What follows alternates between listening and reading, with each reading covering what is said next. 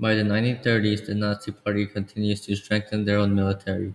The Nazi Party is extremely nationalistic, meaning that they only support the nation they belong to and that they don't have any interest in any other nation. They absolutely despise the communists.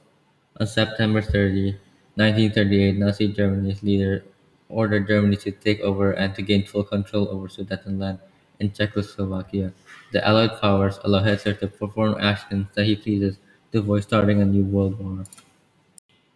By 1939, Nazi Germany was able to take over the entirety of Czechoslovakia. The Allied forces are feeling uneasy since Hitler just took over the entirety of it. But they did expect that, that this was bound to happen, but hoped that it wouldn't happen. The Allied forces would like to push back against Germany, but they're still avoiding starting a new world war. Somewhere in 1939, Germany signed an agreement with the Soviet Union, the Molotov-Ribbentrop Pact. It's basically a pact that makes it so Germany and the Soviet Union don't go against each other. This makes it so if Germany takes control of a place, the Soviet Union will also take control of a small part of that specific place. Nazi Germany invades Poland on September 1, 1939. This invasion is generally considered to be the start of the Second World War.